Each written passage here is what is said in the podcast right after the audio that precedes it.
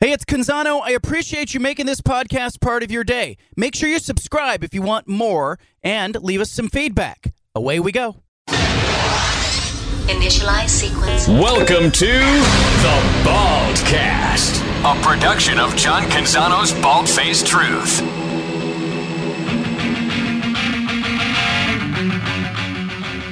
You've got the home of the truth. Back to the Bald Faced Truth with John Canzano on 750 The Game.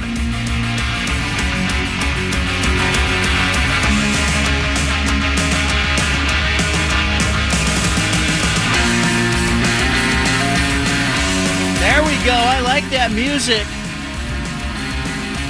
Gets the energy going. You know? It's you know, when you don't have the music, it's it's like a silent movie. Can't have that. Uh, Damian Lillard gets uh, two years, $122 million extension. It's a lot of money. A lot of money. Uh, and the Blazers, uh, you know, are trying to build around him. Their draft pick, Shaedon Sharpe, uh, left summer league with a left shoulder injury.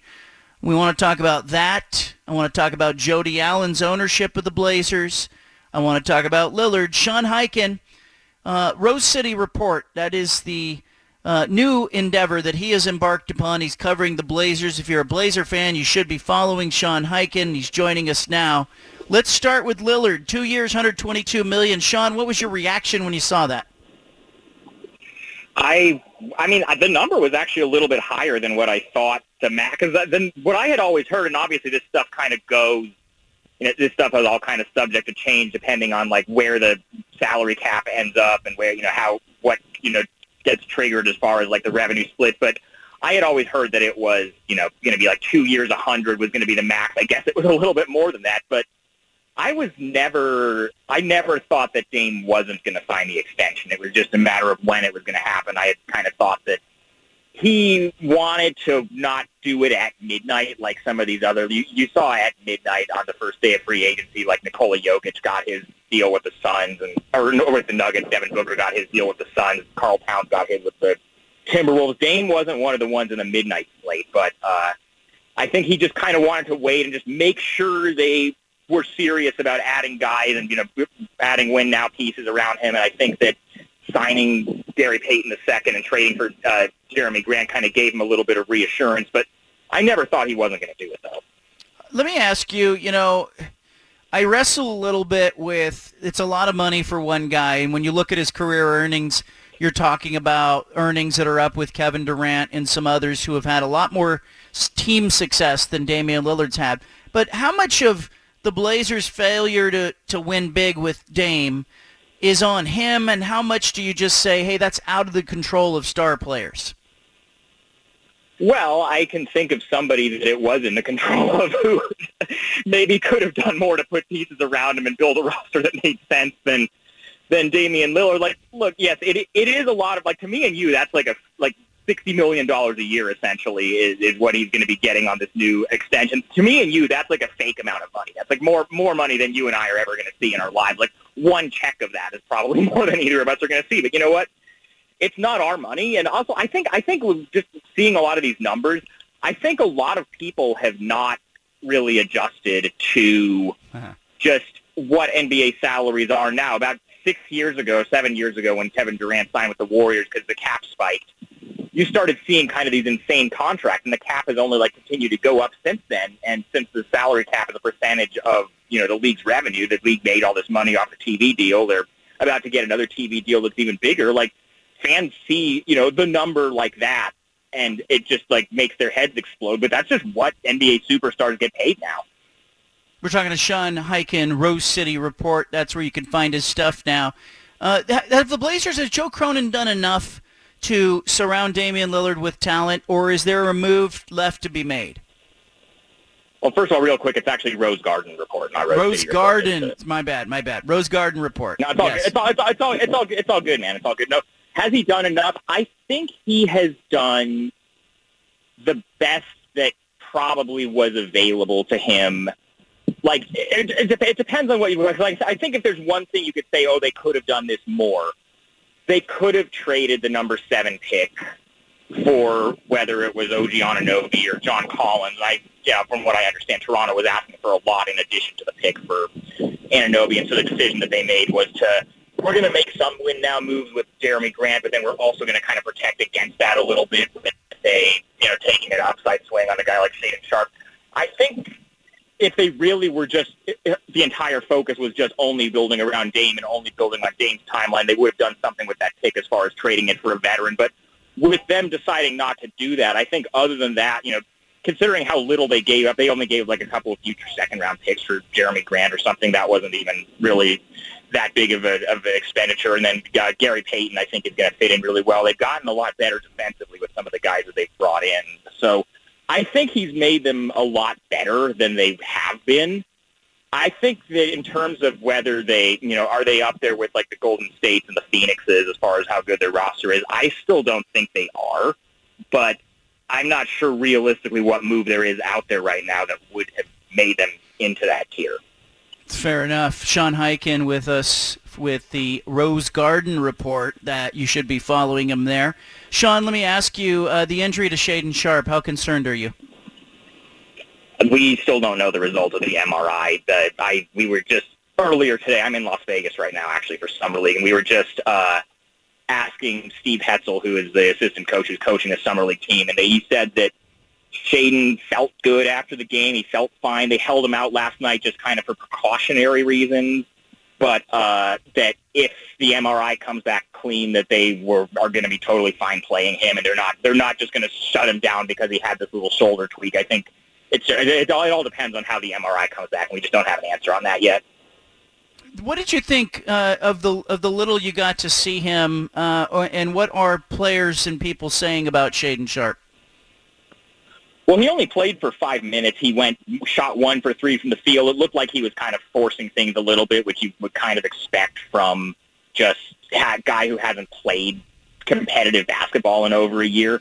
But I've been going to their summer league practices all week before I flew out to Vegas, and guys, other guys on the team, and Steve Hetzel, and like what little I've been, you know, been able to kind of talk informally with, you know, other people on their staff. Like everybody's raving about him. Everybody says, you know uh, Keon Johnson called him a freak athlete, and everybody said that he's just incredibly talented, and it's just a matter of is he going to be able to do this against NBA level competition. They feel like he can, but uh, we haven't seen it yet, so you know we'll see. But everybody in the building feels really positively about what they've seen from him in practices so far.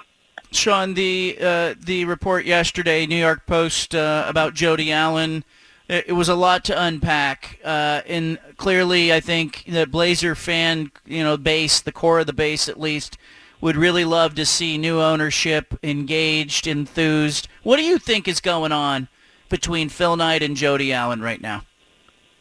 Well, pretty clearly, there's a big concerted effort from a lot of people, not just Phil Knight and Nike, but also now you're seeing the other day Senator Ron Wyden gave an interview with the Willamette Week where he was talking about how he would like for Phil Knight to buy the Blazers, and then you saw Adam Silver's comments last month at the his press conference at the finals where he basically said that the team is going to have to get sold. I think there are a lot of people who have an interest in Jody selling the team, and not only her selling the team, but her selling the team to Phil Knight. Like they I think I think the league would really like for Phil Knight to be the next owner of the Blazers, not just the team wants to be sold. They want him to be the guy.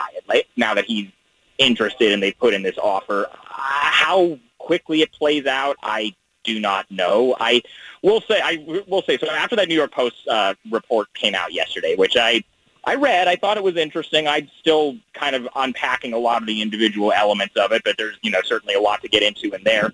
I did hear last night because I you know I had the press conference in the morning. I flew to Vegas in the afternoon, and I was there at the gym for their summer league game. And so while I was there, I was like talking to different people that I kind of saw in, in Vegas at summer league. And one thing I heard that I thought was interesting was several media outlets were quote unquote pitched, I guess, if you will, on that exact story that the Post ran before the Post, you know, and ended up being the ones that bid on it. So clearly, like, there are people who really want this out there about Jody Allen and like how quote unquote toxic she is and all of that. And I wouldn't be surprised if there are more stories like that that come out uh, in you know the coming weeks, just because it seems like there's really a big concerted effort being made by a lot of people right now to kind of force her hand into selling a team. I don't know how successful it's going to be or how what timeline it might be. I still think that sale is going to get done in the next year, but this is just getting started. Sean Highkin with us, Rose Garden Report. That's where you can read him. Um, so are you telling me that, you know, it doesn't surprise me, but are you telling me that that somebody shopped that story around to various media outlets. Now, the stuff about the bones and the giraffe bones and the penguin skull, skulls, that that's stuff that had been reported years ago, and it's come up here and there, but I've never seen it all in one place like that with the additional sort of hammer of Larry Miller, who is, uh, you know, uh, uh, under the umbrella of Nike at, at Jordan Brand, uh, also pointing a finger, going, "Hey, it's it's time for a change." Um, it, it does feel to me like, you know, there's a bit of a uh, campaign that is running out there to get ownership changed. And, and look, I support it because I feel like this franchise really just needs somebody to love it and nurture it and care about it and have accountability. I think a lot of fans feel that way. One thing I thought was interesting in the story was one of the like, the only person that really talked on the record for that story was Larry Miller. By and by the way, I, I one thing I thought was interesting was that in the story it didn't mention anywhere. It just referred to Larry Miller as a former Blazers executive. It didn't mention anywhere that he has worked for Nike and has been the president of Jordan Brand when the guy who founded Nike is the one trying to buy it. Like that's just something I felt like maybe could have been mentioned in the story just for yes. you know on the par- on the part of the writer. But uh, but uh, uh, that that aside, uh, it, it it does feel like it's you know a lot of people are kind of trying to make this happen. And I think a lot of fans would support, you know, there being there being new ownership. Yeah, the the fans that are out there that are uh, I don't hear people clamoring, and, and it feels like it's the one thing that can unify the fan base. Like, do you think just a change of ownership would would cause the fan base to kind of galvanize again?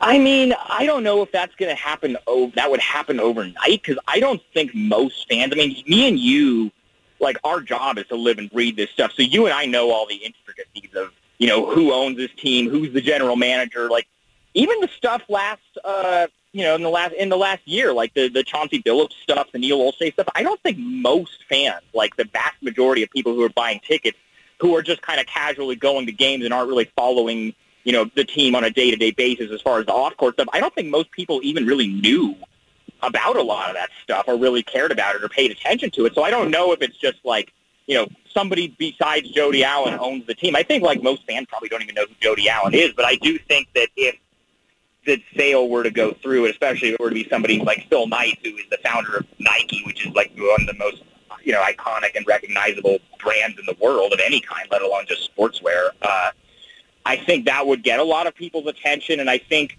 you would see over the next few years, in his first few years of ownership, whether you know what they would do with you know investing in different stuff, and you know it's all going to come down to how competitive is the team going to be, and I think people, you know, if if if this new guy buys the team and then completely strips it down and does a rebuild and it's like a five years of like being in the lottery every year. I think that you know, no matter who owns the team, I don't think people are going to get excited about that. But if he if you know if Phil Knight buys the team and then they're competitive right away, I think that uh, you know people are going to get excited about that.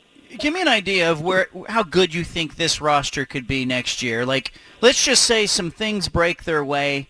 They don't have injury problems. Chauncey Billups coaches well.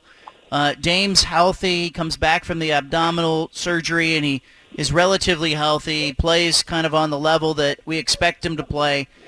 What's the upside for this team? I think they can be a playoff team in the West. I don't have them in the same tier as like the Golden States and the Phoenixes and if they're fully healthy, the other two teams I would put in the tier above Portland would be the Clippers and Denver if Kawhi Leonard is healthy and if Jamal Murray is healthy. I think those are four teams that I would pretty clearly have above Portland. But then I would kind of have them in that next group with, you know, Minnesota now that they traded for Rudy Gobert, uh, New Orleans now that you know they're going to have a full year with CJ and Zion Williamson theoretically is going to be healthy. Uh, you know, Memphis is you know still going to be pretty good. Like I would I would kind of have Portland in that second group where they could probably be like a five six seed to a play-in type of team, depending on how injuries shake out and how different stuff fits together. But I I think that I think they have a chance to be a playoff team and maybe even like win a round. Sean Highkin, how can people find the Rose Garden Report? Uh, go to rosegardenreport.beehiiv, B-E-E-H-I-I-V dot com. Subscribe. There's a lot of free stuff, but there's also a lot of paywall stuff that I think is, I, I'm doing my best to make worth people's money. And there's also a podcast that's also called the Rose Garden Report that's free on all the usual Apple, Spotify, wherever Nice. you usually get podcasts. So all of all of that stuff you can just go get. All right, you're in Vegas. Are you are you a gambler? What's your game? Uh, I am not. I am not. Not at I- all. Like you won't play a hand of one hand of blackjack. That's never been my thing. Roulette. No, I that's not really my thing, man. I, I just like I come out. I've been coming out here for ten years for summer league, and it's just that's just, I don't know. That's just that whole that's just never been my scene. You're you are a, you are a winner because of that. You know that. Eh, You know because in the end, the rest of us walk in there and we're throwing money at the casino. So Sean Highkin, you are you are not only great on the NBA, you are smart in a casino. That's what I mean. I guess I guess if you say so. you are. All right. Appreciate your work, man, and your expertise. Thanks, Sean. Good to talk to you, John. All right, there he is, Sean Highkin. Check out Rose Garden Report. He does a good job covering the team. Lillard, two years, 122 million. I hope the Blazers in his tenure can compete again. Can they get? Can they win a game in the Western Conference Finals? I'll shut up if they win a game in the Western Conference Finals. I'll stop bellyaching about uh, ownership. I'll stop complaining about coaching. I'll stop looking at the roster and going, gosh, the roster's broken. Uh, I have spent the better part of Lillard's career here looking at what Neil Olshey did around him and just shaking my head. There was so much that the Blazers could have done, and the summer of 2016 was the worst of it, of it all, as they overpaid for marginal talent. But in the end, this is a franchise. I think the fans, uh, you know, look, my job as a radio show host and a sports columnist is to kind of say what I think, uh, report, you know, talk to people, interview people, right? You know, that's part of it. But I got to tell you, it's more fun for me when the teams are winning. And it's more fun for me when the fans are engaged. And I think right now the Blazers should be concerned. Like if they're not aware of the fact that the vast majority of their fan base right now, if you put out a poll, would vote to replace your owner, then they're tone deaf. I think that there's a real disconnect right now between ownership because it's absentee and the franchise. Again, I'll come back and I'll say this. There are good people working at One Center Court. There are tremendously talented people who are working in sponsorship and ticket sales and on the business side of the operation, on the basketball side of the operation. They've got good people. But I think when you don't have that congruency of vision that should come from top down, your owner down to your general manager and your team president to your coach to your players to you know all the way down to the ushers and the ball boys like at the end of it yeah, you don't have anything. If you don't have that congruency of vision and it breaks down for the Blazers at the top of the pyramid. It just breaks down. So good for Lillard. He got the money. I just hope that it's going to be money well spent in the end. Leave it here. You got the bald faced truth statewide.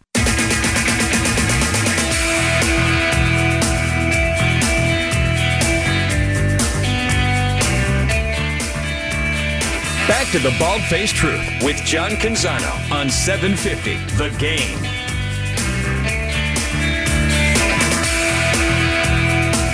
Well, I wrote a piece today at johncanzano.com about USC and UCLA and Pac-12 Commissioner George Kliavkoff. He was in Montana with his wife, taking a couple of days off uh, last week when the world of college football uh, dumped, uh, you know, got dumped on uh, its head. Uh, the commissioner uh, was, uh, you know, surprised like a lot of us what with what happened. But I am told that USC and UCLA were not happy having to share, uh, get an equal share of revenue when it came to the Pac-12's TV deal. Uh, that they wanted uh, the commissioner to talk with them about getting more. Now, they're gone. Okay, there's no putting USC and UCLA back in the Pac-12. That's not an option. They're gone. But now George Kliavkoff has I think his first major crisis, clearly it's a crisis, and he's got to solve it. And the world is watching, and the future of the Pac-12 is at stake. And this is like a movie. Like, give us all some popcorn. Let's see what happens. So the options that are on the table right now for the Pac-12, it seems to have have uh, settled into a lull. And I told you it would two days ago. I didn't think that it was going to be a flurry of action after they had their 30-day negotiating window that they opened with ESPN and Fox. But I think what we're seeing now is the Pac-12 is trying to figure out, um, you know, do they form a loose partnership with the ACC and let ESPN sort of serve the glue, as the glue in that relationship? Do they raid the Big 12 for a couple of new members? Do they do both of those things? Do they partner with the Big 12? Do they add San Diego State, SMU, Fresno State, Boise State? Do they, or do they stand at 10 members? As I think about those things, I want to know kind of where your head goes as a college football fan. Are you a fan of the idea of the Pac-12 staying as a 10-member organization, or do you think they should add some Big 12 members or look at San Diego State or Boise State or SMU or Fresno State? Let's talk about the job that Kliavkoff has to do here because he's either going to lead one of the great comeback stories in college athletics or the Pac-12 is going to kind of fade away here. Judah Newby, what what would you do if you're Kliavkoff? Or what would your where does your head go when I raise the idea of inviting new partners in, partnering with the Big 12, partnering with the ACC? Where does your head go?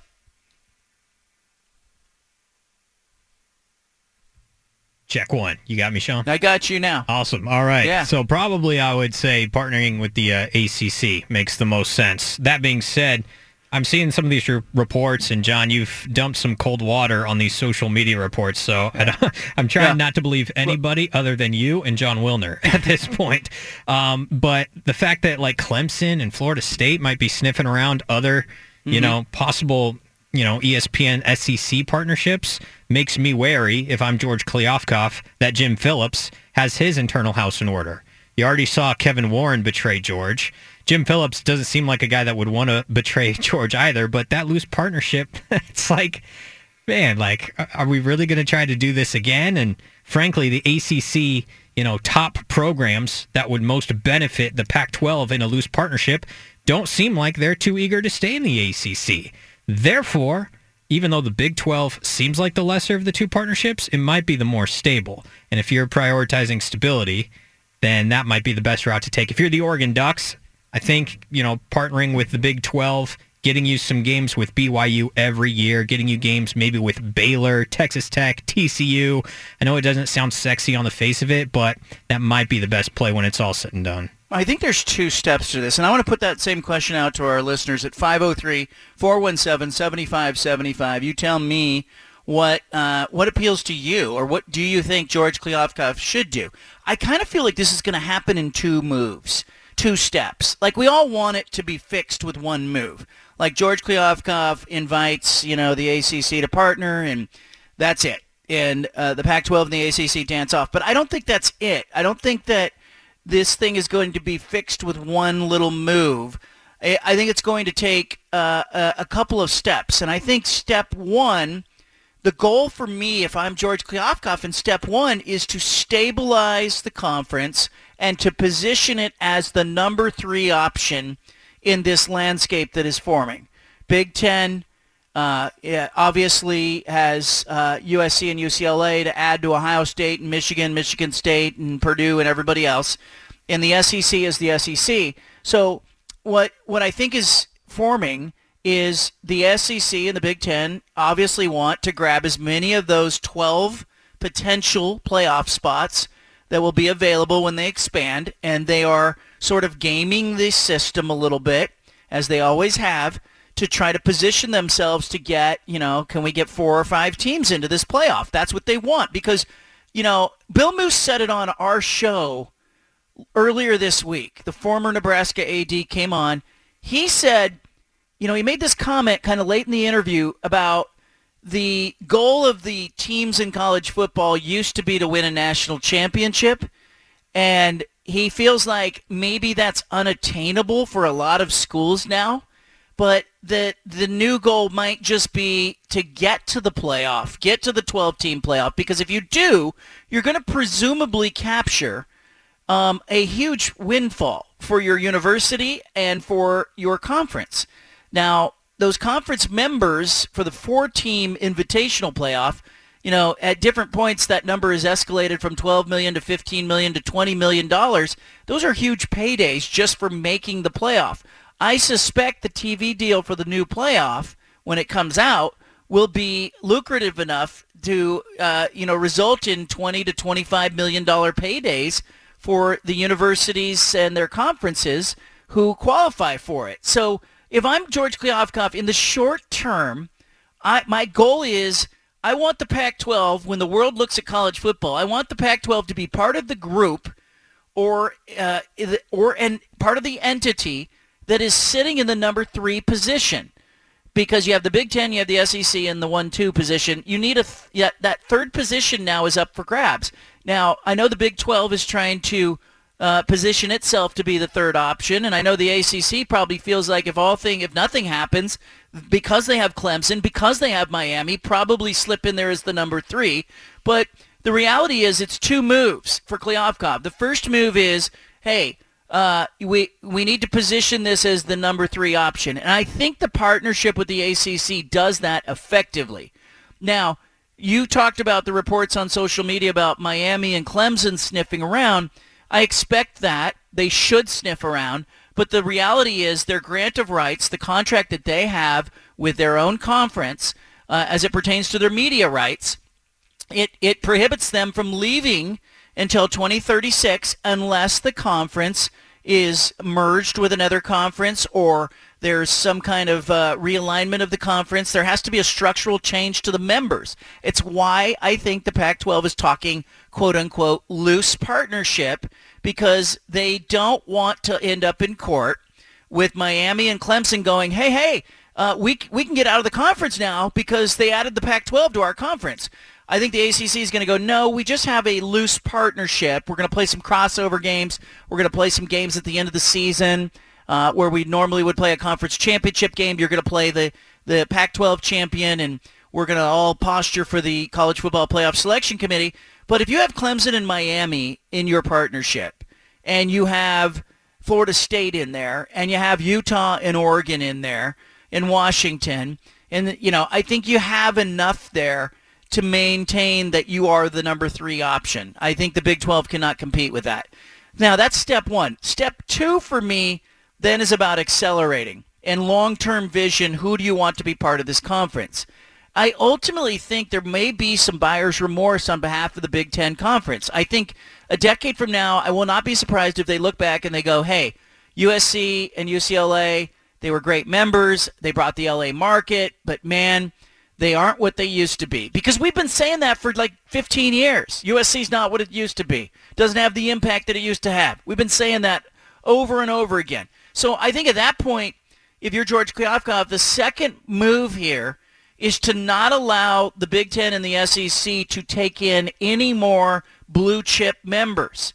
I think you have to be looking over and going, does geography matter? Can you have a Pac-12 conference that you could foresee – trying to lure Notre Dame or Clemson or Miami or Florida State into the fold. Does that make any sense to you? Well, maybe the short-term play with this partnership tells you a little bit about that travel and the stuff that I think would scare you away. Let's go to the phones. David is in Astoria. David, welcome to the conversation.